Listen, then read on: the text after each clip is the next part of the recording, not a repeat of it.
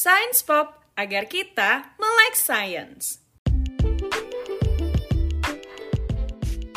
Oke, dari tadi kan uh, udah sama Kak Kenny udah disebutin ya uh, sebagian tentang manfaat uh, puasa itu seperti apa. Mungkin uh, Vita bisa lebih dielaborasi lagi ya dari manfaat puasa untuk kesehatan itu seperti apa sih? Terus bagaimana kita biar bisa mendapatkan benefit dari puasa ini kayak gitu. Ah ya. Oke, jadi kan tadi udah dibahas sama Kak Kenny banyak juga ya tadi udah dibahas bagaimana uh, metabolisme kita ketika puasa lebih uh, kita ada kesempatan untuk pakai lemak sebagai sumber energi setelah sumber energi glukosa kita habis kan. Nah, dari penggunaan lemak ini sangat bisa untuk membantu kita menurunkan berat badan.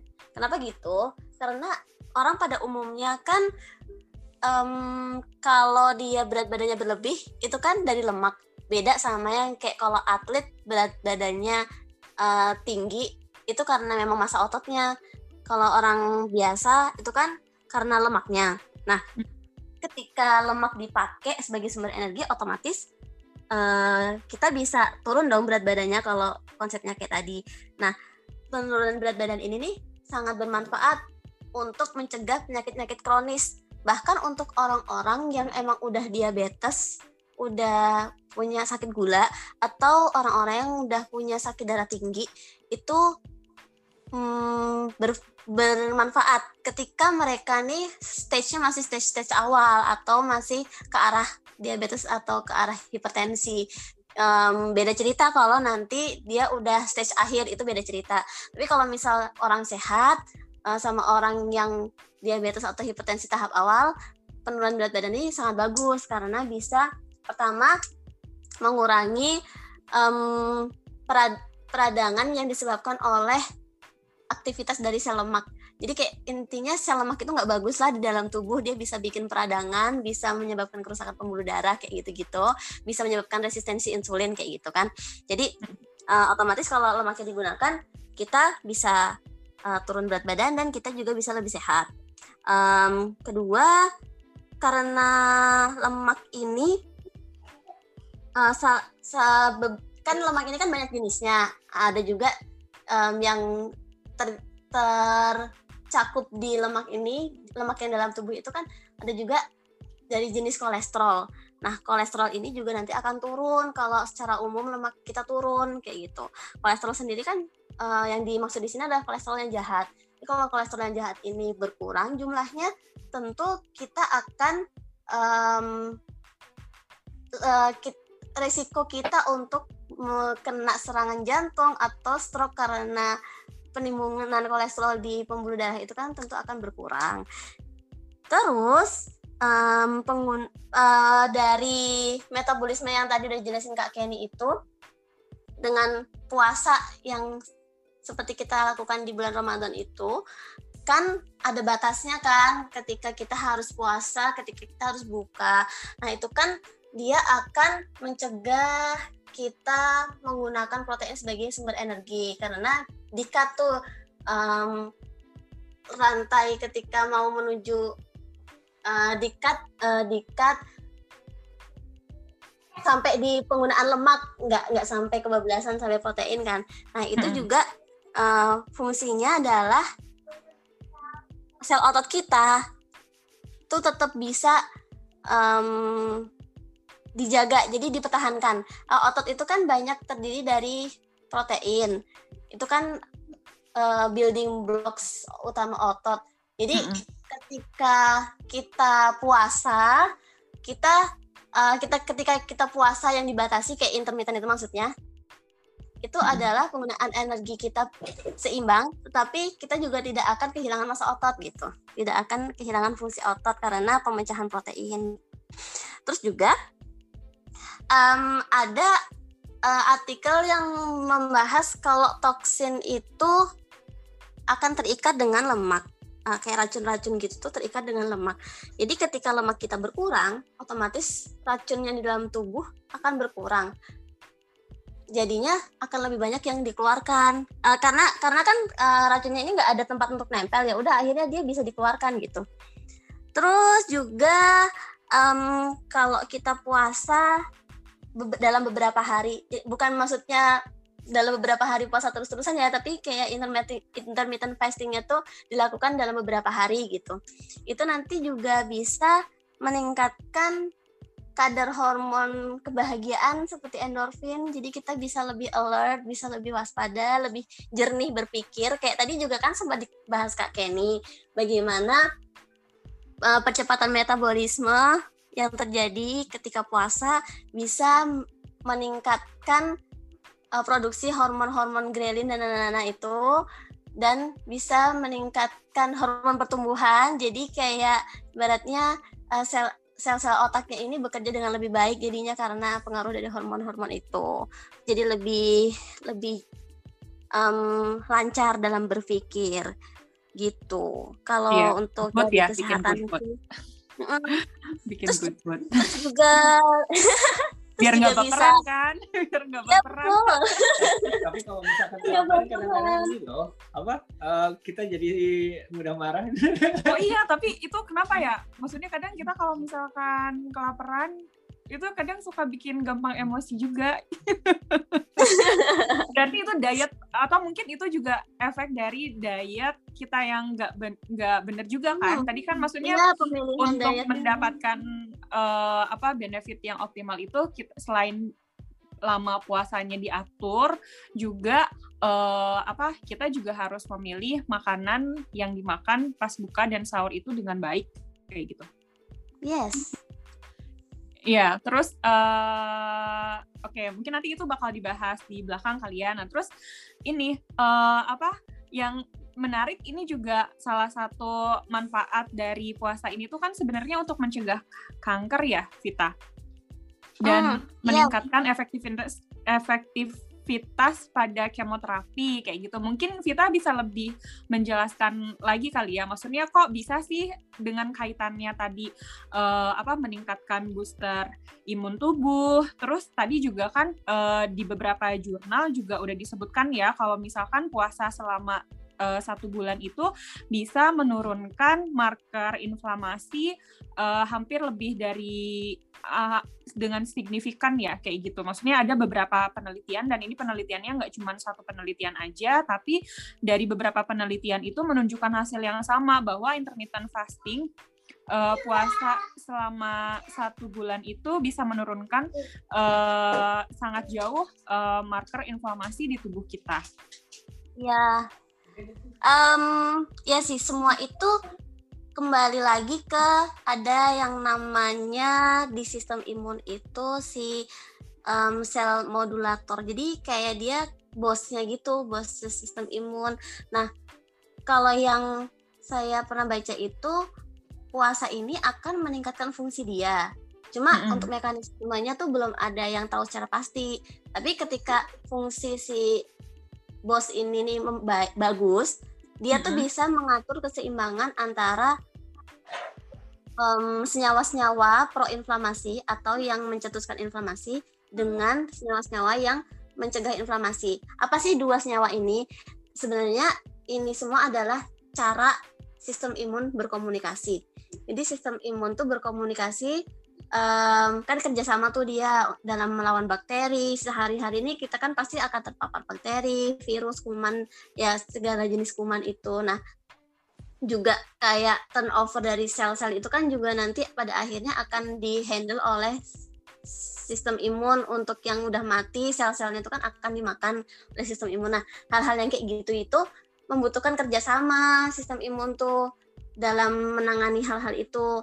Nah kerjasamanya mereka ini cara berkomunikasinya kalau kita kan dengan bahasa. Nah kalau mereka tuh dengan mengirimkan sinyal-sinyal berupa senyawa-senyawa itu. Nah ada senyawa-senyawa yang mereka keluarkan itu adalah senyawa-senyawa yang membuat radang atau inflamasi.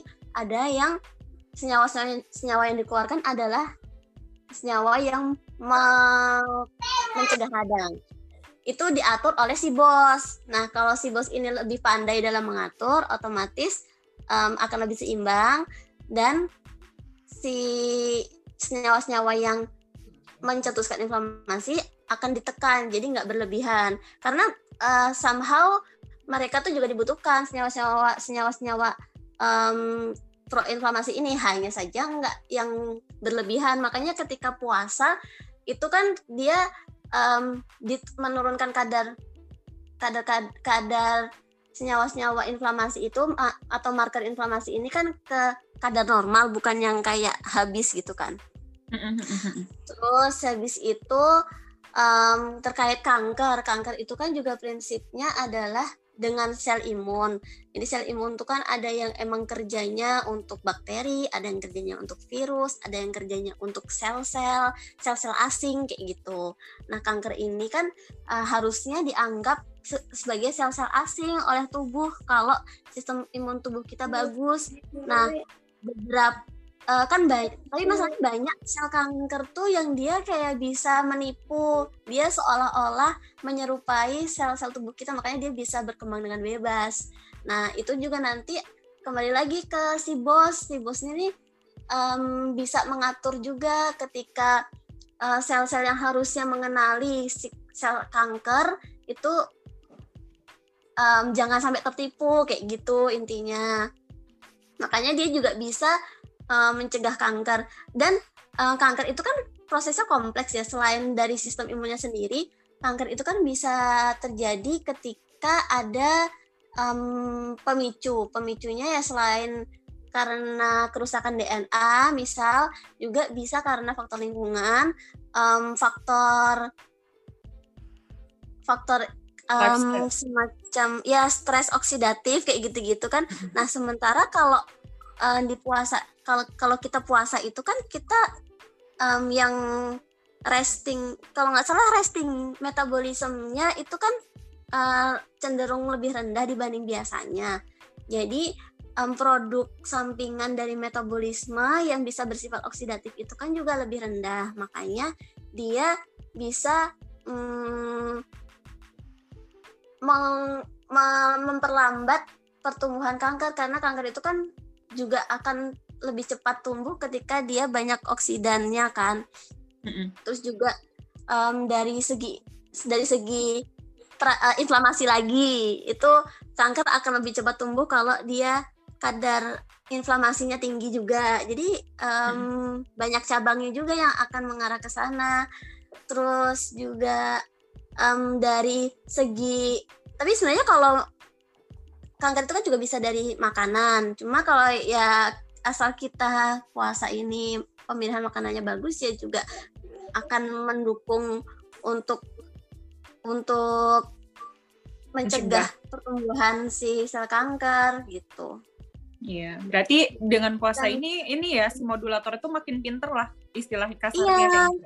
Cuma itu dia mekanismenya belum diketahui dengan pasti gitu ini paling tambahan kalau misalkan apa uh, uh, untuk ini ya ketika berpuasa itu kan asupan uh, energinya itu berkurang. Nah kemudian untuk sel-sel kanker itu uh, biasanya itu mereka uh, mengkonsumsi gula dalam jumlah banyak dibandingkan uh, uh, sel-sel nor normal biasa karena biasanya apa ya uh, uh, jumlah ini energi yang dihasilkan pada sel-sel kanker dibandingkan pada sel-sel biasa per satu glukosanya itu lebih rendah daripada sel-sel biasa. Makanya asupan eh, apa sel-sel kanker itu membutuhkan gula yang lebih besar. Hmm. Oh gitu. iya betul dia lebih rakus. Uh, lebih rakus. Jadi kalau misalkan asupan glukosanya berkurang atau bahkan habis, ya sel-sel kankernya itu nggak bisa survive kayak gitu. Oh, oke. Okay. Berarti dari situ maksudnya emang dengan puasa ini juga pas banget ya untuk men mencegah uh, kanker juga kalau misalkan pas kita lagi nggak puasa emang makanan juga ngaruh banget ya kayak gitu. Makanya menu makanan seimbang itu penting banget kayak gitu. Mm -mm. Betul iya. kan Budok? betul betul dan sebenarnya kan memang dan sebenarnya kan memang uh, ajaran ajaran untuk puasa di bulan Ramadan itu kan memang tidak boleh berlebih-lebihan kan dalam dalam hal makanan. Terus kayak emang udah di udah ada udah ada panduannya sendiri gitu kan sebenarnya kayak pas buka pas sahur tuh sebenarnya nggak boleh yang berlebihan terus juga pas buka dianjurkan untuk uh, buka dengan yang kayak kurma dulu kayak gitu-gitu kan sebenarnya itu udah pas banget. Iya. Eh mau nambahin juga Fit. Tadi. Kak, aku baca jadi kan sebenarnya emang dalam pas kita lagi puasa itu kan memang ah, yang disebut kenapa metabolismenya itu slow down karena kan biasanya kalau misalnya kita nggak puasa kan bawaannya selalu pengen makan ya gitu. Nah, sedangkan kalau kita puasa kan kayak ada jam-jam tertentu di mana glukosa itu habis. Terus pas dia pembakaran lemak itu sebenarnya jauh lebih lambat dibandingkan dia konsumsi gula secara langsung gitu nggak sih? Ah, iya, iya. Uh, akhirnya nanti karena metabolisme itu melambat, makanya dia pembentukan sel-sel baru. Jadi kayak apa ya? Dia kayak tubuh tuh bagi tugas gitu loh. Jadi ada yang membentuk sel-sel baru sama pembentukan hormon-hormon hormon-hormon yang biasanya nggak terbentuk pas lagi puasa gitu dibandingkan ngabisin energinya hanya untuk pembakaran apa untuk membentuk energi dari glukosa tadi itu sama karbohidrat gitu nggak sih ya? Iya. Mm-mm. Kayaknya juga kan kalau misalkan kita ngelihat dari rantai metabolisme ya, maksudnya kalau misalkan penghasilan energi lewat pembakaran glukosa sama lewat pembakaran lemak itu kan jauh lebih kompleks ya pembakaran lemak kayak gitu. Mm-mm-mm. kayak gitu. Mm-mm. Terus gitu kalau aku baca sih dia di sini bilang si basal metabolic rate-nya itu bukan artinya dia melambat juga, tapi jauh lebih efisien gitu. Iya. Hmm. Nah, kan kalau kalau kita nggak dari- puasa gitu, makanya ya tadi itu uh, pembentukan uh, sel-sel baru tuh jauh lebih cepat gitu dibandingkan kita nggak puasa. Hmm, Iya. Iya. Heeh, Nah, kalau gitu. kalau kalau misalkan maksud tadi apa meningkatnya rate metabolisme di sini tuh kalau misalkan yang aku baca penjelasannya itu dia itu ini eh, karena lebih banyak membakar kalori kayak gitu. Lebih banyak Hmm. membakar kalori ya mungkin karena itu tadi Iya, apa benar, karena dia kan eh, apa eh, pergeseran pembakarannya ka- kalau udah si glukosanya habis berarti kan udah shifting ke lemak kan. kayak Mm-mm, gitu. Kayak Ya, berarti gitu. saling berkaitan sih sama penjelasan Ah, iya, tadi juga. saling berkaitan banget ya, kayak gitu. Nah, terus ngomong-ngomong ya, berarti kan tadi udah disebutin ya kalau misalkan ternyata puasa itu banyak banget manfaatnya kan untuk kesehatan kita, entah itu untuk otak, untuk eh, apa kadar kolesterol, kadar gula darah, insulin, terus eh, untuk mencegah kanker, terus meningkatkan imunitas tubuh. Apalagi lagi masa-masa pandemi kayak gini kan, berarti kan kita butuh banget tuh mempunyai imunitas tubuh yang optimal. Jadi jangan salah, justru dengan puasa itu tubuh kita tuh makin sehat kayak gitu dengan catatan berarti puasanya juga harus baik kan.